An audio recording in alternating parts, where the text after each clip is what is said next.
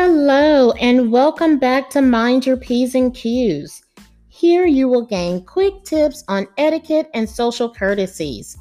I am your host, Dominique Joy, and I am the owner of the Swann School of Protocol Houston.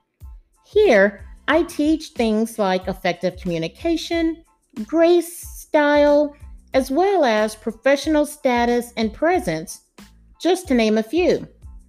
I can be reached via the web at houston.swannschool.com. And that's swan with two N's. Okay, so let's talk about it, right? It's February, so you know what that means. It's Valentine's Day. But what do you do if you are in a brand new relationship during Valentine's? Do you still go out and buy the dozens of red roses, spend a lot of money on a lavish dinner, or buy jewelry, etc.? The answer is simple no, absolutely not. Abort, abort. Well, not unless you want to send them off running or, well, you're ready to get married.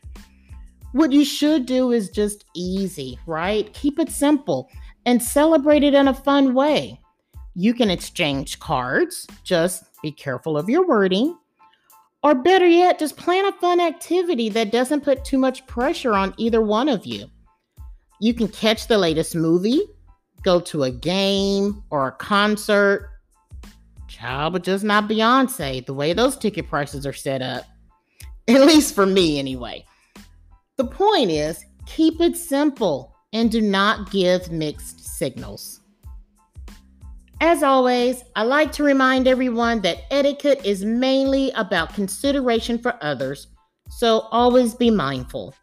Until next time, sit up straight, smile, and stay tuned.